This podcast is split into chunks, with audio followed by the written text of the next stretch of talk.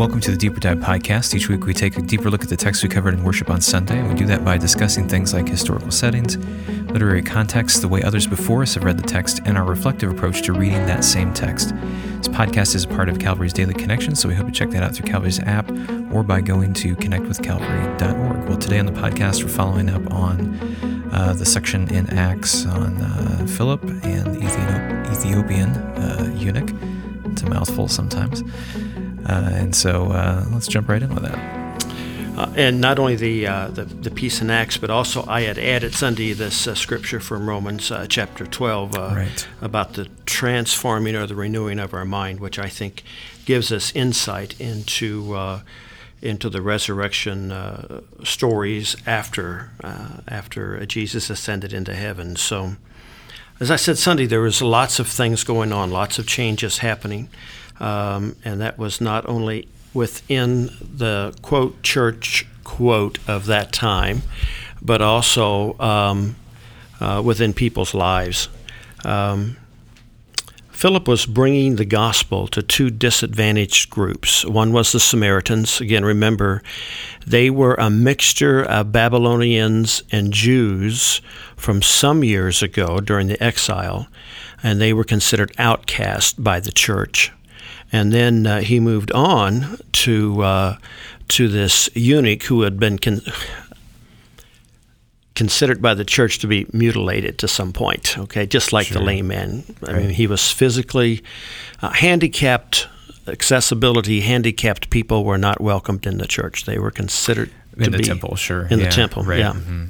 yeah. So, um, uh, but it didn't take long uh, after after the persecution began, Philip began to do his ministry. The Holy Spirit and the Lord then began to push him out even further to recognize that the door to the new church, the door to the new Jewish Christian temple, if you would, uh, was open to more than it had ever been open to before. And right. so um, I, I just think that's, I don't know if I can say that enough sometimes. Um, that uh, that was the beginning of it at the very beginning. It contracted, I think, over the years, uh, and now we're trying to figure out how to how to bring that back around. Um, when I was on the board of Ordained Ministry, uh, some of the folks on the board thought that they were the gatekeepers to the ordained ministry, um, and functioned like that many times. Sure. Uh, there was a huge shift while I was on the board, uh, and we became, or at least we we tried to move from being gatekeepers to being partners, or to being mentors, or to be guides of those folks who were called into ministry. And so, instead of throwing up obstacles in their way, we tried to clear obstacles out of their way so they could answer their call. Right. Uh, and in many ways, Philip was doing that. Even I don't know that in, in the Jewish temple much activity happened outside the temple. So for Philip to go from Samaria out Samaria Samaria out to a desert road really in some ways was uh, an evangelistic effort that the temple Jewish Christian Jews had not experienced before. Um, and so I just found that to be really interesting. Yeah. Um, and then I wanted to go back for just a moment and talk about this uh, transformation, the renewing of our mind that Paul talks about. And of course, next Sunday I'm going to talk about Paul. Not next Sunday, the following Sunday I'm going to talk about Paul and his transformation. But um, this transformed by the renewing of our mind. I was reading this morning. Um, I think it was from the website Church Leadership. They're doing a series on sin, uh, because that's not a term that uh, finds favor in very many languages today or very much thought today. Um, but Jesus really came to deal with our separation, which is a dimension of sin, our separation from God, our rebellion of God, our, cho- our choice to uh, make ourselves the priority. That's a part of what He came to redeem us from. And so when we think about uh, Paul's call to the Christians at Rome to transform their mind, we go back into Old Testament, even to the book of Genesis, where it says we were created in God's image. Um, and then because of uh, because of sin, separation from God happened, and that image in many ways was destroyed. I mean, it happened almost immediately between Cain and Abel. Um, sure, yeah. And the first 11 chapters of Genesis is this downward kind of spiral for both uh, family relationships, culture. Uh, we just see that continue to uh, kind of end up in this very terrible place, and then we uh, we have Noah mm-hmm. and the flood. Yeah, Tower of Babel, all those things. Yeah. And so uh, God uh, God created a. Uh, I like to ter- talk in terms of systems, but that's just my mentality track. Created a system for having relationship with him through the very detailed sacrificial system that they use, the temple worship. Um, but there was nothing permanent in that, and the Old Testament is just one one history of repetition. Coming close to God, rebellion against God. Coming close to God, rebellion against God. Part of that was is that um, the sacrifices um, at, at, least removed the sin, but it didn't change the person. Uh, and so I, I, think in many in many ways those brothers and sisters saw that as well. I've paid my sacrifice, whatever form it was in, and then but nothing changed inside of them. And so when Paul's talking about the renewing of your mind and the experience that happened in the book of Acts, just story after story, there's more than just trying to be good.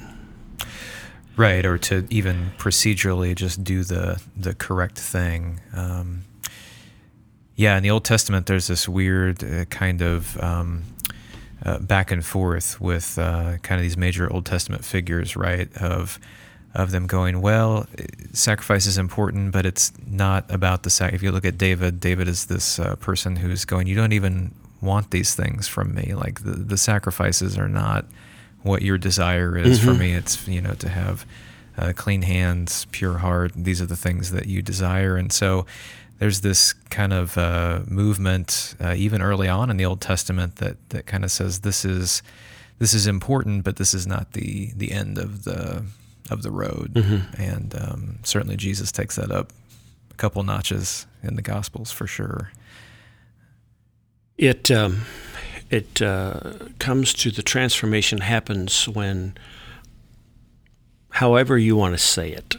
Uh, if you've grown up on the church in the church all of your life, you may not have had a Damascus Road experience of sort. Uh, on the other hand, um, you may have grown up in the church and had a Damascus Road experience. Certainly, if you didn't grow up in the church, um, and I'm not even sure I like the way that sounds, but if, if you had no connection to Christian faith uh, and one day it happened to you, uh, it was more of an experience. Um, it may have been a calm happening, it may have been like my brother Steve, I told you about, who was, was found in the middle of the field, dumped by his friends, thinking he was dead. That was a Damascus Road experience yeah. for him. Um, but then what happens? And that's uh, that's the work of the Holy Spirit in the New Testament, and it begins almost immediately when Jesus said, "You need to wait for power."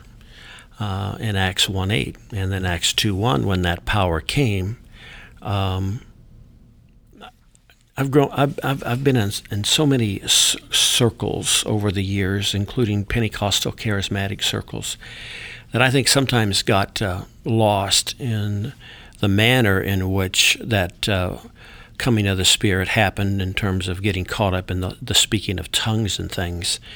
But uh, the significance that I saw that happen, and the reason I saw it is because it happened to me is that uh, after the Holy Spirit came into me one Sunday morning, I didn't speak in tongues, but I started out the next morning to share Christ with a number of people that I wasn't sure they were friends of mine, and I wasn't sure right. where their heart was. Yeah. Uh, and that, what we see in the book of Acts, was really the result of that coming of the Holy Spirit in power and in authority.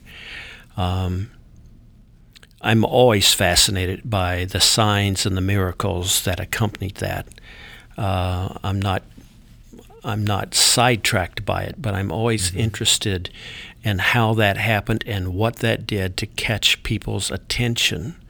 Because when you have 3,000 being added and 5,000 being added and numbers being added daily, um, that to me says we've got new names written down in the Lamb's book. We've got new folks who are committing to Jesus Christ. And the whole book of Acts is a story of, uh, of um, how that began to unfold in the New Testament because not only was their relationship with God changed, they were now a child of God. In their inner being, their inner soul, something was also changed. And the Holy Spirit came in and took a hold of them. And they became deeply appreciative, deeply passionate about that relationship with Christ and that relationship with God. I think that's what Paul's talking about. Mm-hmm. I think that uh, it's hard to, to explain because it's not clearly stated, but something happened to that Ethiopian in that chariot that says, now understand I did just a little bit of background on, on some of the relationships people had with the temple. Um, some of the folks uh, were pure Jews. Some of the folks were Samaritans who had a mixture of Jewish and Babylonian back. Some were pure Gentiles who had none of the above. And then we had those folks who would physically not been accepted at all. And one of the things that I found um, is that in, in, in the temple worship, then proselytes, that's a, a, name that we use differently today. Right. But proselytes had accepted Judaism and circumcision, right. which for Judaism was the big sign. Right. They weren't born into it, but they they appropriated uh, all of the all of the rituals, all the customs, mm-hmm. including circumcision. Mm-hmm. Yeah. Yeah. And then there was a group called God-fearers. They didn't go to the length of circumcision, but continued to attend Jewish worship in their synagogues and to read Jewish scriptures, again called God-fearers. My guess is that's where the Ethiopian was in this. Right, most likely. Um, yeah. yeah. Best scenario, that's mm-hmm. where he was in this. Um, and so um, I just I, I would love to know what his story was after uh, Philip was taken up and he continued rejoicing on his way back to where he went. Um, right. But uh, we don't have that. Uh, probably if, if I dug into history, uh, we might see a movement back down in that uh, area mm-hmm. Uh, where he went. But I, I didn't do that. So. Um, had a had a couple of thoughts. Um, one of the one of the random tracks I took off on for just a bit is uh, what do we have in the church today that's exclusive to people? And and I, and I've been in the church all of my life, which is more than a couple of years. And uh, there have been times where if you lived across the tracks in the trailer park, they really didn't want to invite you to come and be a part of right. their experience um, or for some, you had to become good enough. Um, so if you had baggage left from your past, uh, and we'll talk about that in a couple of weeks with what Saul experienced. If you had baggage left from your past, you were not trusted, and at times simply not welcomed. Yeah. Um, there's always been this uh, diatribe upon what's acceptable sin.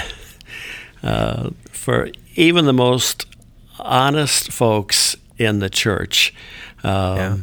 The you know they have in their mind what sin's acceptable and what sin's not acceptable. And that's changed over the years. Oh yeah, yeah, um, yeah. When I was in high school, uh, if you and your girl uh, uh, became uh, with child, the only acceptable thing to do was to marry her. Mm-hmm. Uh, until we had all of these children, then added more children, and then divorced because that relationship was not built on anything other than right. physical relationship. Uh, we've experienced, you and I both have, the uh, idea that there's only one way to worship. We still experience that today. Oh, sure. Um, whether that's in music or whether that's in what happens in the worship service or whether that's even what, what time the worship service is. Um, sometimes uh, one's theology. Baptism has always been a fascinating one to Oh, me sure, yeah. because some believe you only are saved if you are. I have some. uh, My dear brother Steve and I, we loved each other in Christ, but we did not agree on some baptism issues. Right. And so there was one venue or one strain that said if you had to be baptized after Christ within 24 or 48 hours, Oh, you know. it's um, it's pretty specific. Yeah.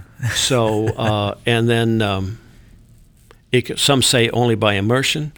We Methodists do it by uh, by sprinkling, or by immersion if we happen to have a pond or a All- creek or swimming kinds, pool. Yeah. yeah. Um,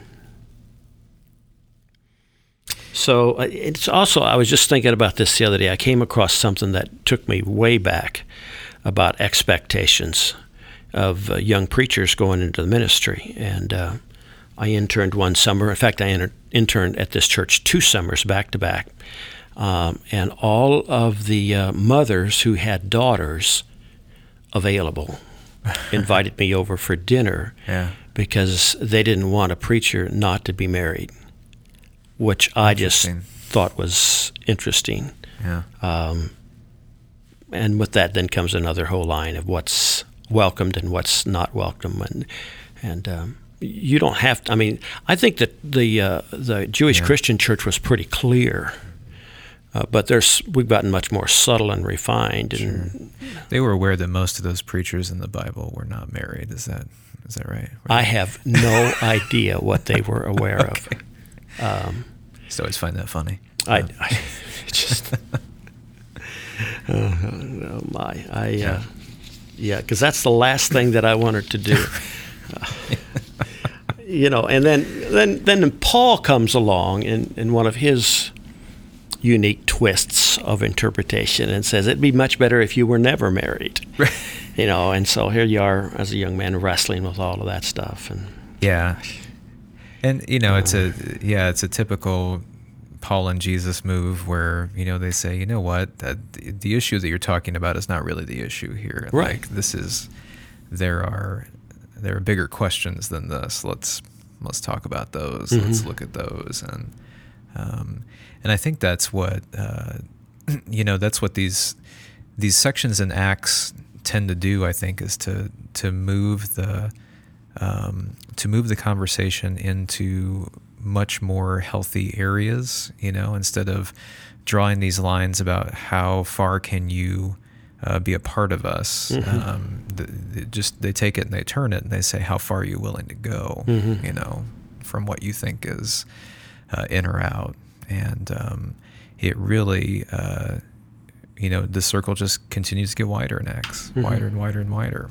Um, and uh, you know, I'm always, I'm always curious to, uh, you know, to do kind of a, a pre-Acts uh, interview with those apostles and a, a post-Acts interview with those apostles. I mean, they, they, they have got to, um, boy, to think of the. I mean, you, you talk about transformation. I mean, uh, that must have seemed like an completely other life to them. I mean, even as grand as the resurrection uh, was for them, the the people that they were uh, at the beginning of Acts and the people that they were at the end of their experiences in Acts, completely different.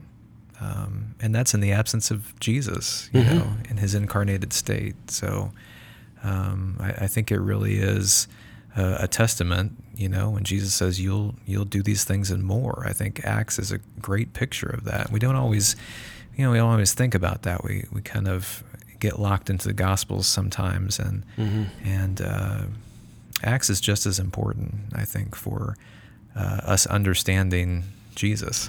you know? yeah, yeah, because Acts really talks about the result of Jesus being in our life. right, The gospel talks about getting Jesus into your life. Right. The Acts talk about what happens now. yeah. What does this look like? What does Yeah. this look like? So, I had just one other thought running through my mind, and that is this thought, and uh, probably is a bit triggered because not only are we teaching the course of study course, but I'm getting ready to teach the uh, theology class for licensing school. But uh, uh, I've been a Christian for a while. Do I still need transformation? Isn't that an interesting question? And the question then is, uh, am I still open to transformation? Right. And I have a book laying on my desk that I've been trying to read now for two years, which just can't seem to get it done. But the title is the book of of the of the book is How Good Is Good Enough, and I think that's a wrestling that sometimes.